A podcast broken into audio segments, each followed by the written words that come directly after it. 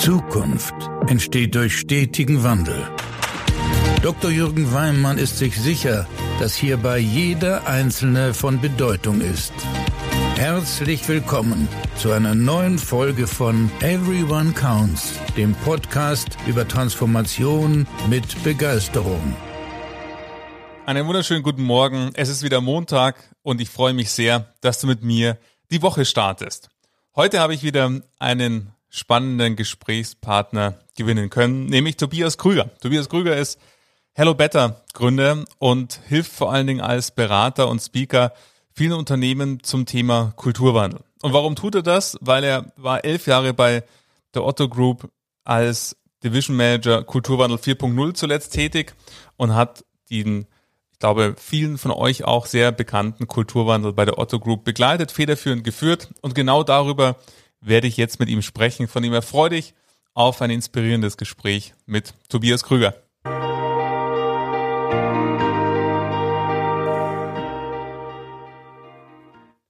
Tobias, herzlich willkommen. Ich freue mich sehr, dass du hier bist.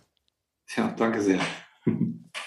Ja, ich hatte schon gesagt in der Anmoderation, also wenn man sich mit dem Thema Kulturwandel beschäftigt in Unternehmen, dann kommt man fast nicht an der Otto Group vorbei. Und deshalb freue ich mich ganz besonders, dass du dir heute die Zeit nimmst, dass wir genau darüber mal sprechen können, was so deine Erfahrungen waren, wenn du an das Thema Kulturwandel denkst. Du bist in vielen Unternehmen jetzt auch darüber hinaus, bist ja nicht mehr bei Otto tätig und ähm, was waren so für dich Erfolgsfaktoren, Dinge, die du erlebt hast, von dem her freue ich mich auf deine Erfahrungen und Gedanken dazu. Sehr gerne. Also ich glaube, ähm, das, was du beschreibst, ähm, stimmt in vielen Teilen. Also die Autogroup hat auf jeden Fall für sich den Ruf erarbeitet, ähm, sehr gut sich digital transformiert zu haben. Und Teil dieser digitalen Transformation ist eben auch ein kultureller Wandel. Und das ist auch das, was ich sehr, sehr stark beobachte bei vielen Unternehmen, die nicht Teil der Autogroup sind, dass einfach durch Digitalisierung so viel Druck entsteht und so viel Stress auch entsteht auf den Geschäftsmodellen ähm, also nochmal verstärkt durch diese pandemische Situation, so ein bisschen so ein Brennglas, was nochmal auf Entwicklung gelegt wurde, dass halt ganz viele Firmen gar nicht mehr drum rumkommen, neben den strategischen Prozessen sich tatsächlich auch so Themen wie Haltung, Werte, ähm, Mindset ähm, anzuschauen, um eigentlich mit den Herausforderungen noch irgendwie Schritt halten zu können. Ja, du weißt, ich mache viel im Bankenbereich und denen geht's ganz genauso, dass natürlich jetzt die Themen rund um das Geschäftsmodell einfach viel Druck drauf ist. Digitalisierung eine Facette, Marktgegebenheiten, Corona natürlich nicht zuletzt. Also von dem her genau das, worum es äh, jetzt, äh, und, und da können wir nicht nur die Banken nehmen und wie du sagst, ganz, ganz viele Branchen letzten Endes geht. Was war so für dich, wenn du so mal, lass uns mal so ein bisschen zurückreisen in deine Zeit äh, bei Otto, wenn man so an den Beginn des Wandels, wenn man so will, geht. Was gab es da so einen äh, Tipping Point, wo es dann losging, oder war das so eine stetige prozessuale Entwicklung? Wie kam es eigentlich dazu, dass dass ihr euch damals auf den Weg gemacht habt? Ja, es ist tatsächlich ähm, eher ein singuläres Ereignis gewesen, würde ich äh, aus meiner Sicht sagen. Also wir haben, man muss nochmal zurückbeamen. Ich bin da von Hause aus ein klassischer Inhouse-Consultant und habe auch meine Konzernkarriere in der Otto Group in der Konzernstrategie gemacht. So und habe super viel strategische Prozesse gemacht, irgendwelche Firmen gekauft oder verkauft oder internationalisiert oder neues Business irgendwie gebaut.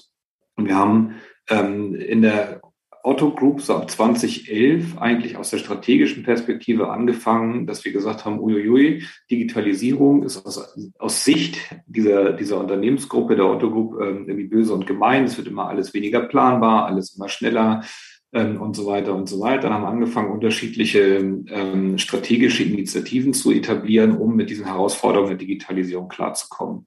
Und das erste ist gewesen, dass man gesagt hat, wir müssen bestimmte Kernaktivitäten im Portfolio der Otto Group ähm, fit machen für die Digitalisierung und hat Geschäftsmodelle umgebaut, also klassische ähm, ja, Geschäftsmodellumbauten, wie bei Otto zum Beispiel, da stattgefunden hat, weg von einem Händler hin zu einer Plattform.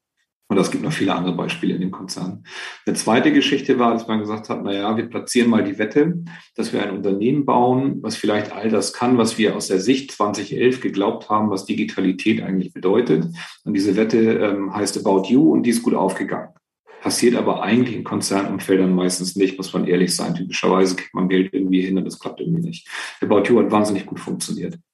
Die dritte Wette war, dass man gesagt hat, na ja, wir können ja mal versuchen, ähm, die sozioökonomischen und transaktionalen Daten, die wir als Unternehmen einsammeln, natürlich DSGVO-konform, also anonymisiert und entsprechend ähm, auch äh, ja, gruppiert, ähm, zu nutzen, um daraus Geschäftsmodelle zu bauen, vor allem im B2B-Sektor, die es erlauben, anderen Unternehmen mit diesen Daten was zu machen. Zum Beispiel Risk Ident ist eine Firma aus dem Otto Group Portfolio, wo so Fraud Prevention Systeme gebaut werden, also Betrugsprävention, vor allem für den mobilen Handel, also alles, was so auf Apps oder auf dem, auf dem Handy läuft, ähm, um da dann zu verhindern, dass irgendwelche Leute noch bescheißen so.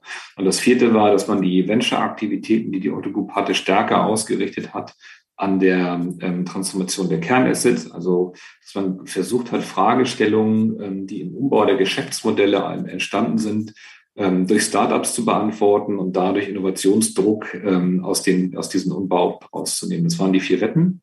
2011 bis 2015. Und das hat aber nicht gereicht. So, und das ist eigentlich der Ursprung des Kulturwandels gewesen, dass wir 2015 in der Otto Group gemerkt haben, uiuiui, das reicht nicht. Wir haben das gemerkt. Da gibt es eigentlich zwei wesentliche Faktoren. Der eine ist, dass die Otto Group das erste Mal wahnsinnig viel Geld verloren hat. Also das erste Mal minus 192 Millionen Euro Wiese gemacht. Das fanden alle wenig so cool. Und das zweite war, dass auch der Zugriff vom Vorstand in die Organisation, also wie steuern die, wie viel Anklang, wie viel Resonanz erzeugt eigentlich das, was das Board da so treibt, ähm, nicht mehr so richtig gegeben war. Und aus der Perspektive kommen, hat mich der damalige Vorstand eben gebeten zu gucken, ähm, Krüger, woran liegt das? Also wieso verlieren wir eigentlich so viel Geld? Bin ich rumgelaufen, habe eine klassische strategische Analyse gemacht, äh, bin zum Board zurückgekommen und habe gesagt, guck mal, das sind irgendwie die Gründe, aber und das ist so der Ur-Ur-Ur-Ur-Urpunkt von dem Kulturwandel war, dass ich gesagt habe, ich glaube aber, die Frage ist eigentlich die falsche. Die Frage, die wir uns stellen, darf nicht sein, wieso verlieren wir denn so viel Geld, sondern warum nutzen wir das Potenzial der Gruppe nicht? Und an der Stelle war ich dann ein frecher Stratege und habe gesagt, ich glaube, es liegt daran, weil zu viel Silo, zu langsam, zu viel Bürokratie, zu viel dies, zu viel jenes. Und darüber ist eine sehr, sehr große Diskussion entstanden mit, inwiefern zahlt eigentlich Kultur auf Performance in der Otto Group ein. Und da hast du natürlich zwei Lager. Das eine Lager sagt, ey, die Bude brennt hier, wir müssen erst das operative Geschäft wieder durchsortiert kriegen und dann können wir uns auch gerne um Kultur kümmern. Und die andere Seite war eher so, naja, ohne Kultur werden wir nie das operative Geschäft hier gelöst bekommen. Und es, ähm, die Geschichte zeigt, auf welche Seite die Diskussion gefallen ist. ja, das hast du wunderbar gesagt und auch danke für deine Ausführungen da. Das ist so eine spannende Reise gewesen, auch jetzt im Zuhören, weil du, du weißt, ich unterrichte nebenbei an der Uni zum Thema strategischen Management und das ist ja wirklich mustergültige dieser Prozess, äh, kommen von in dem Sinne der Marktanalyse, wo man merkt, Mensch, ähm, es gibt da Trends, die beschäftigen uns, unser Geschäftsmodell, dann hin zu dem äh, Punkt, wir verlieren Geld und warum erreicht das Board die Menschen eigentlich nicht mehr, hin zu deinem dann Impuls bezogen auf, das sind die Gründe, warum wir Geld verlieren. Aber auf der anderen Seite, wie können wir diese Potenziale, die wir haben, denn noch viel, viel besser nutzen, weg von Silos und so weiter, was du angeführt hast. Und ähm, diese Erkenntnis aus meiner Sicht fällt viel, auch wenn dieser Weg langer ist und auch viel Know-how braucht, aber dieser Erkenntnisstand erlebe ich, fällt noch vielen relativ einfach oder ist noch vorhanden. Aber jetzt diesen Schritt weiter und da wird es jetzt spannend zu sagen, auf Basis dieser Erkenntnis zu sagen, jawohl, lasst uns doch diese Potenziale nutzen. Und jetzt muss man natürlich auch nochmal sagen, vielleicht für die Zuhörerinnen und Zuhörer, die Otto Group ist ja auch ein, ein, ein riesiger Konzern. Also ich habe auf der Webseite gesehen, sind 15 Milliarden Umsatz, ähm, insgesamt über 50.000 äh, Menschen, die die Otto Group vereint. Also ist jetzt nicht so, dass es ein Stuhlkreis ist, wo man sagt, gut, jetzt lasst uns mal die Kultur wandeln. Von dem her, wie seid ihr dann weitergegangen? Ja, also du siehst mich nicken, das ist ein riesen, riesen, riesen, riesen Apparat mit 130 Organisationen, die nochmal so geclustert sind in 30 wesentliche Unternehmensgruppen, vier Kontinente, 30 Länder. Das ist auch sehr viel interkulturelle Themen da drin. Ne? Und ähm, die, also die Erkenntnis ist ähm, da gewesen, aber selbst da würde ich sagen, das ist halt nicht, ist nicht so, so reibungsfrei gewesen. Das hat auch schon einen Moment gedauert, irgendwie diese Erkenntnis herzustellen. Ne? Ähm, was haben wir gemacht? Ich glaube, dass wir das gemacht haben, ähm, was viele Firmen typischerweise ganz anders machen und das ein, also dass das ein so ein wesentlicher Erfolgsfaktor war. Ich sag mal, wie das die Otto Group früher gemacht hat oder wie das viele Unternehmen anders, ähm, muss nicht die Otto Group sein, viele Unternehmen in Summe machen und dann merkt man, glaube ich, wie groß die Differenz war zu dem, was wir wirklich getan haben.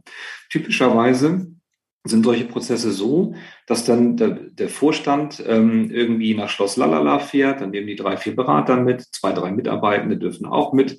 Die müssen aber schon so, ja, so gedient haben, dass sie genau, genug Respekt haben, dass sie da mitfahren dürfen, dürfen nicht zu so kritisch sein. Dann ist man irgendwie auf diesem Schloss, hat noch einen Texter dabei und irgendwie einen Werber. Dann haut man sich acht Kilo Rehrücken rein und trinkt zehn äh, tolle Flaschen Wein, macht da irgendwelche Workshops und einigt sich irgendwie auf so einen kleinsten gemeinsamen Nenner, auf so einer Werteebene. Und dann fahren die alle wieder zurück. Dann haben die auch einen tollen Workshop gemacht. Der Texter äh, textet irgendwas, die Werber machen irgendwelche tollen Plakate fertig. Und dann steht der Vorstand irgendeinen Montagmorgen auf der Bühne, reißt irgendwas hoch. Wenn es auch eine virtuelle Bühne ist mittlerweile, reißt irgendwas hoch und dann steht da ein Plakat irgendwie, da steht dann sowas drauf wie, keine Ahnung, Passion for Performance und dann steht da drauf, wir sind äh, leidenschaftlich, äh, respektieren einander, vertrauen uns und weiß ich nicht, äh, sind leistungswillig oder sowas. Such dir irgendwas aus. Dann gibt's Fähnchentassen, irgendwelche Mauspads und alle sagen, wow, toll. So. Und am Ende, und das ist der große Unterschied, interessiert es aber keinen, weil die Sachen in der Ecke hängen und verschimmeln. Und ähm, wir haben also sehr, sehr stark uns, als wir angefangen haben, damit, also damit auseinandergesetzt, wie kann man eigentlich aus diesem, von diesem kollektiven Gedächtnis einer Organisation, weil es natürlich in vielen Organisationen genauso läuft oder ähnlich läuft, irgendwie abrücken. Und da haben wir gesagt, na ja, das erste ist doch, dass wir erstmal anerkennen müssen, dass die Menschen in ihren lokalen Kontexten eigentlich die Experten sind für das, was sie tun. So. Und wenn das so ist, dann kann ich nicht aus einer Konzernzentrale irgendwie durch die Welt fliegen und Leuten erklären, wie sie zu sein haben. Das funktioniert einfach nicht, sondern wir müssen die Kiste komplett umdrehen und müssen einen sehr offenen, sehr partizipativen, sehr durchlässigen und sehr holistischen Ansatz fahren, um erstmal zu gucken, ähm, was sind eigentlich Themen, die in der Breite der Organisation die Menschen einfach auch beschäftigen. Und das ist das, was wir im ersten Schritt gemacht haben. Das heißt, anstatt irgendwie Leuten zu erklären, wie sie zu sein haben, haben wir uns bildlich den Rucksack aufgeschnallt und sind relativ neugierig in die Organisation gerannt und haben gefragt, was ist eigentlich das, was euch behindert in der Zusammenarbeit auf der Ebene der Kultur? Und das ist extrem einfach, weil extrem viele Leute das ja wissen. Also wenn du die fragst, kannst jedes Team, was du, was du kennst, irgendwie fragen und sagen, was stört euch hier eigentlich in der Zusammenarbeit und was behindert euch in der Zusammenarbeit auf der Ebene Kultur? Da werden dir die Leute tausend Sachen erzählen. Mhm. So. Und als guter Stratege kann man dann daraus wieder Cluster machen und das irgendwie hochkon also hochkondensieren äh, und irgendwelche abstrakten äh, Beraterfolien draus, draus malen. Das haben wir auch gemacht und haben da dann auch festgelegt, was sind auf der einen Seite so Sachen, die die ganze Firma betreffen und was sind eigentlich Sachen, die lokal irgendwo ähm, verankert sind, wo wir also lokal drum kommen, äh, uns drum kümmern müssen. Aber wichtig war eigentlich die Erkenntnis zu sagen, die Menschen wissen, was sie brauchen. Wir müssen einen, einen Prozess schaffen, der eben ähm, es diesen Menschen ermöglicht, diese Dinge zu besprechen, also den Prozess zu facilitieren und gleichzeitig auch das Schaffen, diesen Raum nicht nur zu schaffen, sondern den auch über Zeit zu halten. Das ist das Nächste. Also viele Firmen schaffen das, einen Raum irgendwie zu ermöglichen, schaffen es aber nicht im Alltag zu halten. Ja, und also es ist ja auch, es ist einfach eine Haltung, zu sagen, unsere Leute sind die Experten, also lass uns doch diese Leute befragen, was hindert sie oder was stört sie, um eben die Barrieren, die ihr ermittelt habt, dann zu überwinden. Und ähm, wenn ich mir das jetzt so vorstelle, von meinem inneren Auge und nochmal diese Größe der Otto Group, wie lange hat dieser Prozess gedauert? Ach, da bin ich ehrlich, das ging tatsächlich in Summe alles relativ schnell, wenn man ehrlich ist. Ne? Also es ist nicht so, dass das jetzt alles ewig gedauert hat. Also wir haben so die, die erste Zeit des Prozesses, so, davon rede ich die ersten 18 Monate. Die ersten 18 Monate hat das tatsächlich gedauert, eigentlich so ein sehr, sehr gutes Alignment ähm, auf Top-Management-Ebene hinzubekommen, sprich im Vorstand. Das heißt, 2015 haben wir irgendwie angefangen und ähm, erst ab 2017 bin ich in meiner Rolle hauptberuflich irgendwie in den Kulturwandel gestolpert. Vorher war ich immer noch zu wesentlichen Teilen meiner Arbeitszeit in, in strategischen Projekten gebunden. Und die Zeit haben wir eben gebraucht, um tatsächlich das, was du vorhin ähm, gesagt hast, so mit, ja, das ist irgendwie kognitiv einfach zu verstehen, dieses kognitiv einfach zu verstehen, wirklich zu übersetzen in, in mhm. Handlung, Haltung und Alignment im, im Board. So. Und 2017 haben wir dann tatsächlich in der, in der, in der breiteren Breite der Organisation angefangen, ähm, in lokalen Prozessen mit lokalen Kulturwandelteams tatsächlich lokale ähm, Veränderungsprozesse stärker zu etablieren. Und ähm, das ging deswegen schnell, weil ja die Leute, wie gesagt, wissen, was sie brauchen und das auch gut artikulieren können, wenn sie die Räume haben. Und deswegen ist dieses Räume schaffen und ähm, ja, das Zulassen nicht so zeitintensiv. Wichtiger ist eher dieses Commitment drumherum zu bekommen, also diese, diese Legitimation des Prozesses zu haben und wirklich diese Dinge tun zu dürfen. Und dann ist es viel schwieriger, ähm, auszusortieren, was sind denn jetzt Sachen, die wirklich wichtig sind und dann auch Schwerpunkte zu setzen. Also ich erlebe das häufig, das Unternehmen, dann, wenn sie solche Prozesse ähm, zulassen, eigentlich ein Stück weit ja, überschüttet werden mit, mit ähm, Problemen. Ne? Da sagen immer ganz ja, viele Leute, dies, dies, dies ist doof oder jenes ist doof oder welches ist doof. Und dann neigt man als ähm, äh, ja, gut, gut gelernter Manager dazu, in Aktionismus zu verfallen. Das heißt, du erschlägst diese Vielzahl von Problemen mit einer Vielzahl von Lösungen. Und dann wirst du schnell in so ein Muster Problemlösung, Problemlösung, Problemlösung. Und das hilft aber nicht. Sondern du musst sehr viel stärker gucken, was ist eigentlich das, was am meisten behindert in der Performance und dann überlegen, wie kriege ich nachhaltig an, dieser, an diesem einen Punkt etwas verändert, äh, ver verbessert oder verändert. Um das mal platt zu machen, wenn man sagen würde, ein Schwerpunkt ist zum Beispiel ähm, Kollaboration. Wir arbeiten eigentlich nicht, wir arbeiten zu sehr im Silo als Gegenstück. Also das ist eigentlich das, was am meisten stört.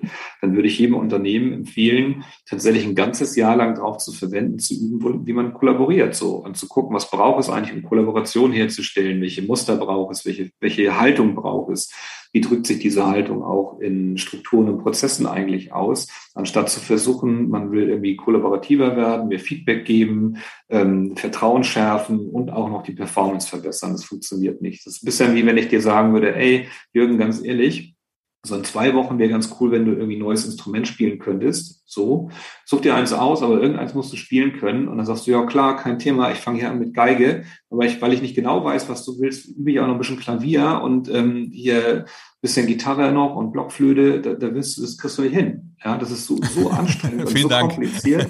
Ja, also selbst wenn du ein Wunderkind bist, wirst du es nicht hinkriegen. Und das, genau das ist das Gleiche mit Unternehmen. Du, du musst an einem Punkt Dinge üben. Wenn ihr das alles könntet als Unternehmen, würdet ihr es ja nicht üben müssen. Und das ist der zweite Trick, Dinge zu tun. Also genauso wie wenn du sagen würdest, ich will jetzt Geige lernen, ähm, dir das nicht hilft, wenn ich dir irgendwie einen Geigenlehrer ins Zimmer stelle und der äh, geigt die ganze Zeit da vor dir hin äh, und fährt dann wieder nach einer Woche, kannst du immer noch keine Geige spielen, brauchst du halt Leute, die den Kram machen. Du musst das Ding in die Hand nehmen, du musst mit dem Bogen da irgendwie drin rumwerken, du musst vielleicht Noten lesen lernen und das müssen Organisationen machen. Und das ist eben das, warum das so schwierig ist, auch über Zeit, ähm, diese, diese Spannungen und diese, diese Räume aufrechtzuerhalten und wirklich Veränderungen zuzulassen, weil der normales Geschäft ja weiterläuft. Mm, ja, genau. Das ist ja immer diese Herausforderung und das erlebe ich auch immer bei meinen Projekten, dass, dass wir ja nicht, ähm, wie soll man sagen, zu haben und, und sagen, jetzt äh, kümmern wir uns mal um den Kulturwandel, sondern es läuft ja alles bei laufendem Betrieb und ja, laufendem Geschäft. Und das ist, genau, ja, genau, das ist die Chance. Genau weil man dann eben mit der neuen Geige, um dein Bild zu bleiben, sofort loslegen kann. Und ähm, dann klingt es vielleicht erstmal ein bisschen krumm und schief, aber es wird dann stetig besser. Ja, weil du Sachen machen musst. Also ich finde, ich bin auch überhaupt kein Freund davon, dann hinter diesen verschlossenen Türen in die Absichten zu erklären, ja. Und zu sagen, wir müssten dies, wir müssten das. Also diese ganzen wir machen mal irgendwie eine Kampagne mit unseren Werten und rollen das irgendwie aus und am Ende nichts weiter als irgendwelche Absichtserklärungen. Und Absichten verändern, verändern aber keine Realitäten, weißt du? Realität veränderst du, indem du Dinge tust. Und um Dinge tun zu müssen oder tun zu können, musst du halt reale Probleme irgendwie lösen wollen. Und die ergeben sich typischerweise aus dem Business. Und ich glaube, das ist ein weiterer großer Erfolgsfaktor in Veränderungsprozessen, dass du reale Probleme versuchst, auf eine andere Art und Weise zu lösen, als du es früher gemacht hast, um darüber auf der Mieterebene organisatorische Fähigkeiten aufzubauen. Weil am Ende ist da so ein Kulturwandel eben nicht irgendwie Ponyreiten und ein bisschen Bäume umarmen und irgendwie über Wiesen hüpfen, sondern du musst am Ende die Performance eines Unternehmens ähm, steigern, um zukunftsfähig zu werden für, äh, oder zukunftsfähig zu bleiben, um halt Überleben sicherzustellen. Ich finde, das darf man nicht verwechseln. Also so ein Zweck einer, eines Veränderungsprozesses ist ja nicht die Veränderung an sich, sondern das äh, Sicherstellen von einer, von, also Klammer auf, betriebswirtschaftlichen Klammer zu, Überlebensfähigkeit eines Unternehmens. Ja, absolut. Kein Selbstzweck, sondern genau wie du auch vorher gesagt hast, ich meine, der, der Ausgangspunkt war eine saubere strategische Analyse, wo man eben bestimmte Punkte festgestellt hat, die das Geschäftsmodell bedrohen und äh, dann eben zu den dem Fall negativen ähm, Ergebnis geführt haben und letzten Endes um die Zukunftsfähigkeit des Unternehmens zu sichern. Deshalb ist dann die Transformation und eben Kulturwandel ein Element davon. Ich meine, das Beispiel About You hast du ja auch angesprochen, diese vier Wetten, wie du es genannt hast, die sind ja, ja trotzdem äh, Teil des ganzen strategischen Plan gewesen, aber es ist eben eine wesentliche Facette in dem Zusammenhang. Lass uns nochmal genau. vielleicht schauen auf die äh, Punkte, wo du sagst, jetzt hast du schon ein paar Erfolgsfaktoren genannt, zu sagen, die Dinge tun und auch reale Probleme auf eine andere Art und Weise lösen. Ganz wichtig war dein erster Punkt, Fokus, also jetzt nicht äh, eben diverse Punkte, die aus dieser Befragung und dann der Clusterung heraufgekommen sind, sondern zu sagen, was ist eigentlich unser Haupttreiber oder unser Haupterfolgsfaktor, den wir zukünftig brauchen und dann sich auch auf den konzentrieren und eben nicht Geige, Gitarre und Klavier gleichzeitig irgendwie ähm, zu, zu lernen. Gab es da auf diesem Weg, ähm, also 18 Monate war Board Alignment und dann seid ihr äh, in Richtung des Kulturwandels gegangen. Wie lange hat dieser Prozess gedauert insgesamt, wenn man so sagt? Und wahrscheinlich läuft er immer noch, auch das ist ja ein stetiger Prozess. Aber wie lange hat der Prozess dann nach dem Board Alignment gedauert, bis ihr erste Ergebnisse sehen konntet? Hat sofort Ergebnisse gesehen, auch schon mit dem Board Alignment. Das ist da nicht entkoppelt gewesen. Also auch diese, dieses Thema, das Board ich, das Platt findet sich und überlegt sich, wie wollen die eigentlich sein und was wollen die eigentlich machen, hat er direkt zu Taten geführt. Ne? Zum Beispiel das ja. ein großes Thema gewesen, dass das Board gesagt hat, guck mal, wir können nicht immer von Team reden, sind aber sprachlich eigentlich noch im Silo, nämlich im Sie. Also bieten wir mal irgendwie der ganzen Organisation das Du an, weil man eben ähm, ein Team typischerweise sprachlich auch nur wird, wenn man eben im Du ist und nicht im Sie. Das waren ja Sachen, die waren 2016 und damit schon deutlich, bevor der Prozess so sehr, sehr, sehr in die Breite gegangen ist. Ne? Ähm, das heißt, auch diese Themen ähm, haben ja in einer gewissen Öffentlichkeit stattgefunden oder in einer firmeninternen Öffentlichkeit stattgefunden und nicht hinter verschlossenen Türen so. Mhm. Aber ähm, wie du richtig sagst, das wird sich nie, also es ist nie zu Ende. Ne? Ich glaube halt, wenn man drauf guckt, gibt es halt unterschiedliche Ebenen. Du hast auf der einen Seite die Ebene von Haltung, Werten, ähm, Verhaltensweisen. Das ist die Ecke, ähm, wo die Otto über Zeit auch wahnsinnig viele Reifegrade erlangt hat. Und da muss man auch ehrlich sein, Otto ist riesig. Da gibt es auch tausend Ecken, die immer noch scheiße sind. Die werden nur immer sichtbarer dann halt. Ne? Kannst mal besser dann ähm, auch da interagieren oder intervenieren an, an bestimmten Stellen. Und der zweite Punkt ist ja aber, dass du ähm, das Risiko hast, dass wenn du ähm, nur auf der Ebene der Haltung unterwegs bist, dass du sehr abhängig wirst von Protagonisten. Das kann dir passieren, dass eben ein Vorstand wahnsinnig verinnerlicht hat, ähm, dass es eine menschenzentrierte Führung braucht und ganz viele tolle Sachen macht. Und es passiert, warum auch immer, irgendwas. Und das, der Vorstand wird ausgetauscht und auf einmal hast du da, ich bin mal ein bisschen sehr platt, ja, hast du da Leute sitzen, die mit einem ganz anderen Wertegerüst sitzen und äh, keine Ahnung, so ganz fiese, ich bin wirklich mal platt, Hedgefondsmanager sind, die irgendwie total KPI-Geld getrieben und irgendwie machtbesessen sind, dann bricht dir die Kultur innerhalb kürzester Zeit zusammen. Und deswegen brauchst du auf der anderen Seite als Gegenspieler und ergänzendes Element, glaube ich, auch Veränderungen in den Prozessen, Strukturen und eben den Institutionen einer Organisation. Und das ist dann das, das zweite Riesenbrett, was man eben genauso mit bearbeiten muss, zu überlegen, na ja, wie schaffe ich das denn nicht eigentlich auch auf der, auf der institutionalisierteren Seite, Anreize dafür zu schaffen, dass bestimmtes Verhalten belohnt wird und anderes nicht. Das gibt es ja heute auch. Ja, also jede Zielvereinbarung ist ja. ein Ausdruck von Werten und von, von vorherrschenden Meinungen und wie man irgendwie zum Beispiel in einer Bank Karriere machen kann.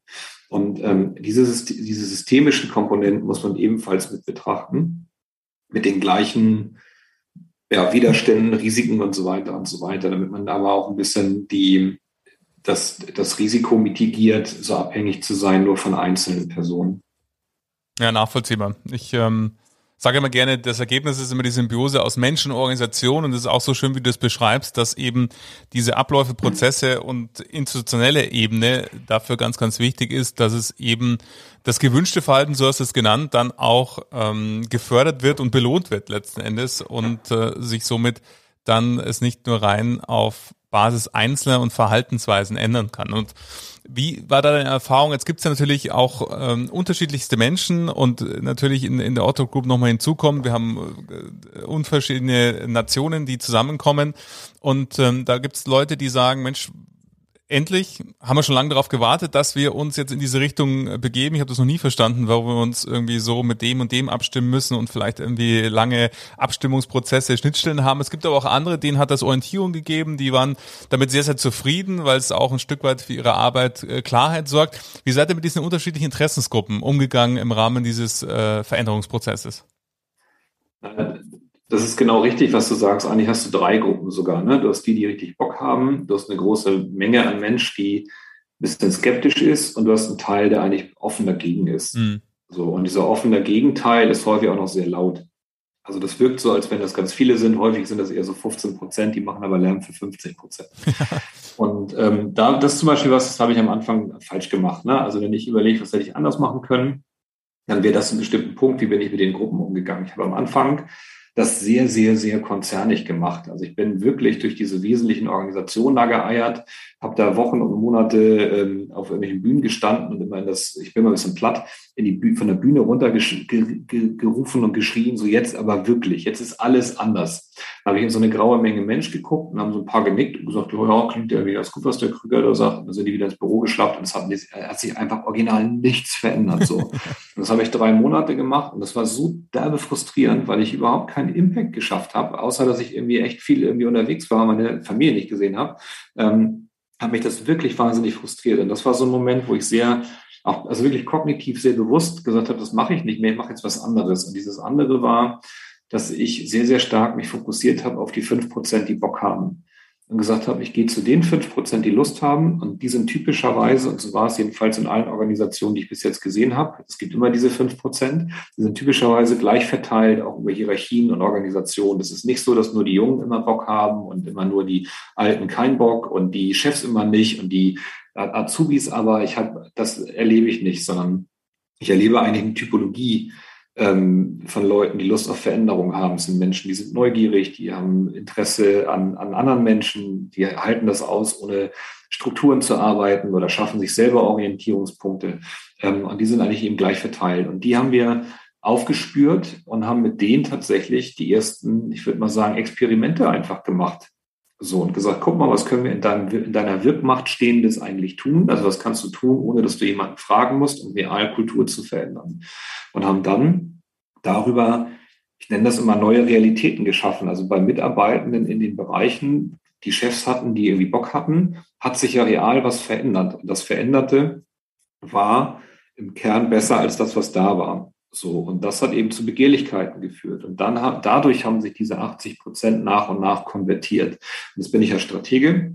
Also habe ich sofort Angst gekriegt und gedacht, uiuiui, wie viele Leute muss ich denn jetzt in diesen erste, den ersten Topf bekommen, damit sich irgendwie spürbar was ändert? Und ich habe immer gedacht, ja, immer gedacht, so, oh, das müssen bestimmt so 30 bis 50 Prozent sein. Jeder zweite muss hier irgendwas anders machen, damit das cool wird. Ja, es ist aber viel, viel, viel, viel, viel, viel weniger. Es reichen 10 bis 15. Weil diese 10 bis 15, die handeln am Ende soziale Normen aus. Und diese sozialen Normen wiederum sind ähm, für die nächsten 60 Prozent eigentlich handlungsleitend. Und das ist extrem schön zu sehen. So, das heißt, du brauchst eigentlich einen relativ kleinen, sehr aktiven Teil, der dann über soziale Normen einen viel größeren Teil ähm, ein Umfeld schafft, in dem sich alle irgendwie ein Stück weit ähm, nicht nur besser fühlen, sondern auch performanter ähm, dann agieren können oder ihren Stärken entlang oder ihren Potenzialen entlang sich besser engagieren können. Und dann, und das ist der nächste spannende Effekt, siehst du erst, wer damit hadert. Weil das ja. siehst du vorher gar nicht. Mhm. Also nur durch, nur durch das, nur das durch das, durch das Konfrontieren mit einer neuen Realität siehst du überhaupt, wer Schwierigkeiten hat mit dieser neuen Realität. Und da habe ich für mich die Erfahrung gemacht, dass der aller, aller, allergrößte Teil deutlich über 80 Prozent einfach überfordert ist. Überforderung ist deswegen ganz gut, weil da kann man ähm, mitarbeiten. Da kann man mit, mit, auch mit relativ klassischen HR-Instrumenten hingehen und Menschen enablen und denen helfen, mit Überforderung umzugehen. Und der kleinere Teil hat wirklich keinen Bock. Und von diesem kleineren Teil, der keinen Bock hat, geht wiederum der größere Teil von ganz alleine, weil die sagen, das passt gar nicht mehr zu mir, das Unternehmen. Das, das stört mich jetzt. Ja. ja. Und der, der aller, aller, aller, aller, aller, aller kleinste Teil, der will nicht, der geht auch nicht und den muss man rausschmeißen. Und da bin ich auch ganz ehrlich. Aber da reden wir über Promille. Ja, das ist, äh, das ist äh, spannend, dass du das sagst, auch von, von deiner Erfahrung, das sehe ich auch in, in Projekten, dass dieser Anteil, die, die überhaupt keinen Bock haben, äh, am Anfang deutlich größer eingeschätzt wird, als er dann in Realität, wenn man es retroperspektiv betrachtet, ist. Und der Anteil, die dann so keinen Bock haben, dass man sie wirklich sich von ihnen trennen muss, ist verschwindend gering. Und ähm, schön, dass du das auch so, äh, so spiegelst. Jetzt ist es so, ja, in, in. Also es ist auch den, eine große Angst natürlich in so Veränderungsprozessen, dass Leute sagen, uiuiui, was machen wir denn, wenn alle Leistungsträger hier abbauen? Das passiert nur nicht. Die allermeisten gehen gar nicht. Und die, die dann wirklich äh, gehen oder gehen müssen, sind auch meistens die, die ähm, Teil tatsächlich der vorherrschenden Kultur sind. Das sind eben mhm. nicht die, die kollaborieren, nicht die, die Bock haben. Und das ist mir nochmal ganz wichtig an dem Punkt, deswegen habe ich auch unterbrochen. Du hast als Unternehmen immer die Sorge, ähm, dass Performance dir flöten geht und du siehst etwas und das kannst du zuschreiben. Wenn du jetzt ein richtig toller Vertriebler wirst und würdest, bist der beste Vertriebler in deiner Bank. Und ich sage aber, Jürgen, ganz ehrlich, du bist ein ganz schönes Arsch, ja. Und das dulden wir hier nicht mehr, weil wir wollen nämlich No-SO-Policy hier machen. Dann sehe ich die Sorge, dass ich deine, dein, deinen Umsatz, den du generierst, verliere, wenn du gehst. So. Was ich aber nicht sehe, sind die verdeckten Kosten, nämlich das, was mhm. kostest du eigentlich das Unternehmen, weil du nicht kollaborierst, weil du dein Wissen nicht teilst, weil deine Mitarbeiter unter dir verprellt sind, weil wir ständig bei dir eine hohe Fluktuation haben, hohe Krankenstände, such dir irgendwas aus. Und meine ganz persönliche Erfahrung ist, dass wenn man das also erstens glaubhaft natürlich macht und sagt, wir machen hier wirklich nur SO Policy und jeder weiß, ähm, ich muss in dem Beispiel leider bleiben, du bist irgendwie ein Arschjürgen, dann ähm, muss ich dich jetzt auch rausschmeißen, weil ich mich sonst irgendwie unglaubwürdig mache. Wenn ich das tue, passiert häufig nicht, dass, dass die ganzen Umsätze wegfallen, sondern die Teams drunter sind noch performanter als vorhin überkompensiert, typischerweise. Ja, vielen Dank für das schöne gewählte Beispiel. Ja, das ist, ich bin natürlich jetzt gefangen gewesen in meiner eigenen, in meiner eigenen Erzählung. Das tut mir leid. Alles gut. Jürgen ist ein toller Typ. ähm, ja, ich finde es super spannend, was du sagst. Vielen Dank auch für deine Offenheit und, und die Transparenz zu deinen Erfahrungen. Jetzt gibt's hier im Podcast äh, Menschen, die Vorstand sind einer Bank, einer ähm, Finanzdienstleister oder äh, Mitarbeitende eines Finanzdienstleisters und sich die Frage stellen, Mensch, ja, das, was Tobias sagt, das geht total in Resonanz mit mir.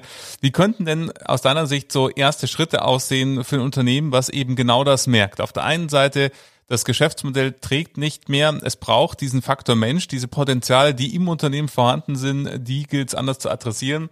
Was sind so aus deiner Erfahrung jetzt ähm, so äh, vielleicht zusammenfassend Punkte, wo du sagst, das wären aus meiner Sicht die ersten Schritte? Denkt an das. Ja, ich glaube, das hängt tatsächlich von der Position ab, in der man sich bewegt, also der Machtposition, in der man sich bewegt. Wenn ich CEO bin von irgendeiner Bude, ist man, mein Wirk, meine Wirkmacht einfach nicht viel größer, als wenn ich irgendwo an der Rezeption sitze. Ne? Mhm. Ähm, und da muss man so ein bisschen aufpassen. Grundsätzlich glaube ich stark daran, dass jeder Mensch die Kultur eines Unternehmens prägt, weil am Ende man jeden Tag eine Million Entscheidungen hat, die eben kulturprägend sind für ein Unternehmen. Ich kann mir jeden Tag überlegen, wie offen bin ich, teile ich Daten, ist die Idee, obwohl sie von jemandem kommt, den ich als Person vielleicht nicht mag, trotzdem ganz schlau und zahlt irgendwie auf das ein, was wir hier als Bank erreichen wollen. Ähm, da gibt es also, es gibt, wie gesagt, eine unfassbare Anzahl an Ideen und Möglichkeiten, jeden Tag seine, die, also real die Kultur zu prägen, weil Kultur ja immer Wie-Fragen sind. Also wie tue ich etwas, nicht was tue ich. Und da kann sich ja jeder ähm, in seinen eigenen Arbeitsalltag reindenken und überlegen, wie oft stelle ich mir oder wie oft, wie oft reflektiere ich eigentlich ähm, diese Wie-Fragen, das machen die wenigsten. Die meisten sind automatisiert irgendwie in diesem Thema unterwegs und fahren im Autopiloten. Und wenn man sich da ein bisschen bewusst damit beschäftigt und auch sagt, wie soll zum Beispiel Außenwirkung von mir sein, wofür will ich eigentlich werteseitig auch stehen, woran merken das eigentlich Mitarbeitende von mir, dann ist das ein großer Unterschied. Ich gehe mal eine Ebene höher ähm, Chef, Chef ähm, hat häufig das, oder Chefin hat häufig das große Glück, Teams zu führen. Da ist es relativ platt, die kann man, da kann man in der Rolle, in der man sich bewegt, einfach sein Team fragen sagen, was braucht ihr eigentlich von mir, damit ihr auf der Ebene der Kultur besser arbeiten könnt. Klingt irgendwie einfach, aber ist, ähm, ist es häufig nicht, aber so als Grund, Grundplot, ne? Also was braucht ihr eigentlich von mir? Das ist eine wichtige Frage. Wenn ich im Vorstand wäre, dann wäre ich, ähm, wäre es mein erster Gedanke, dass ich versuche, möglichst breite Allianz dafür zu schaffen, weil typischerweise Organisationen wahnsinnig schlau sind. Ähm, schlau im Sinne von, die schaffen es, sehr viel Konformitätsaktivitäten zu machen. Das heißt, alle tun so, als wenn sie sich verändern und keiner verändert sich. Ähm, das ist einfach ein gelerntes Verhalten, was gut funktioniert hat. Und da muss man als Vorstand schon auch eine relativ ähm, klare Meinung haben und sich sicher sein, ähm, dass man so einen Prozess wirklich will.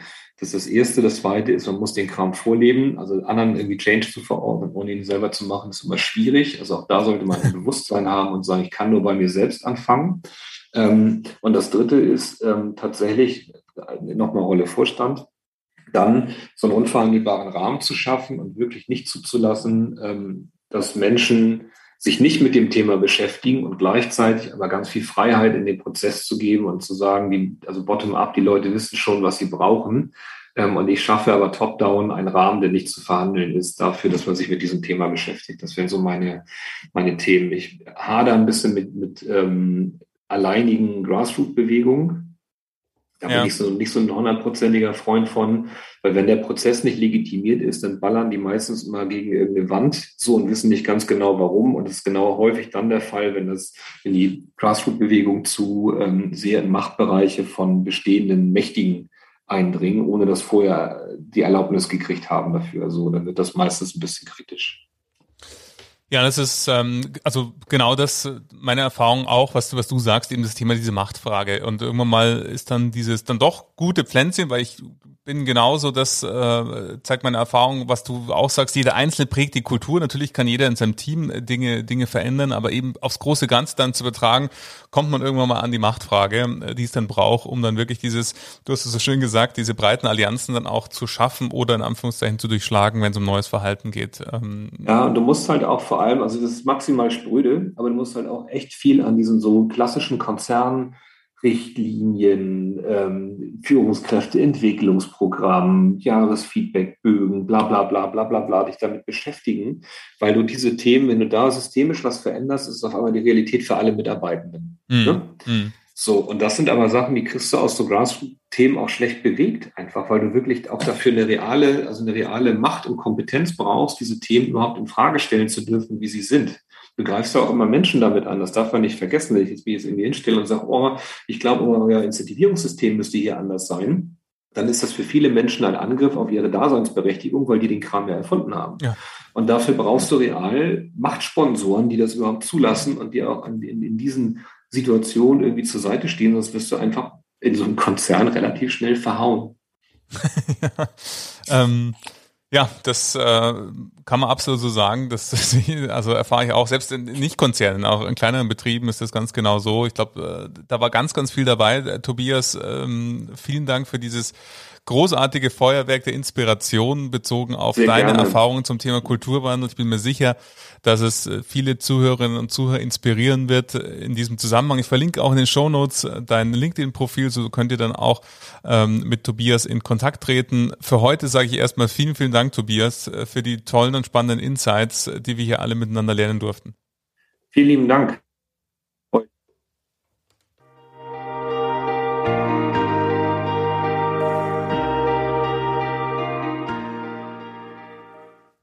Ja, ich glaube, ich habe nicht zu viel versprochen. Ein sehr inspirierendes Gespräch mit Tobias und ähm, er hat wunderbare Erfahrungen geteilt. Von dem her, wenn du diese Folge genauso spannend fandst, wie ich dieses Gespräch spannend fand, dann freue ich mich sehr, wenn du diese Folge weiterempfiehlst. Wenn du diesen Podcast abonnierst, dann verpasst du nämlich keine weitere Folge.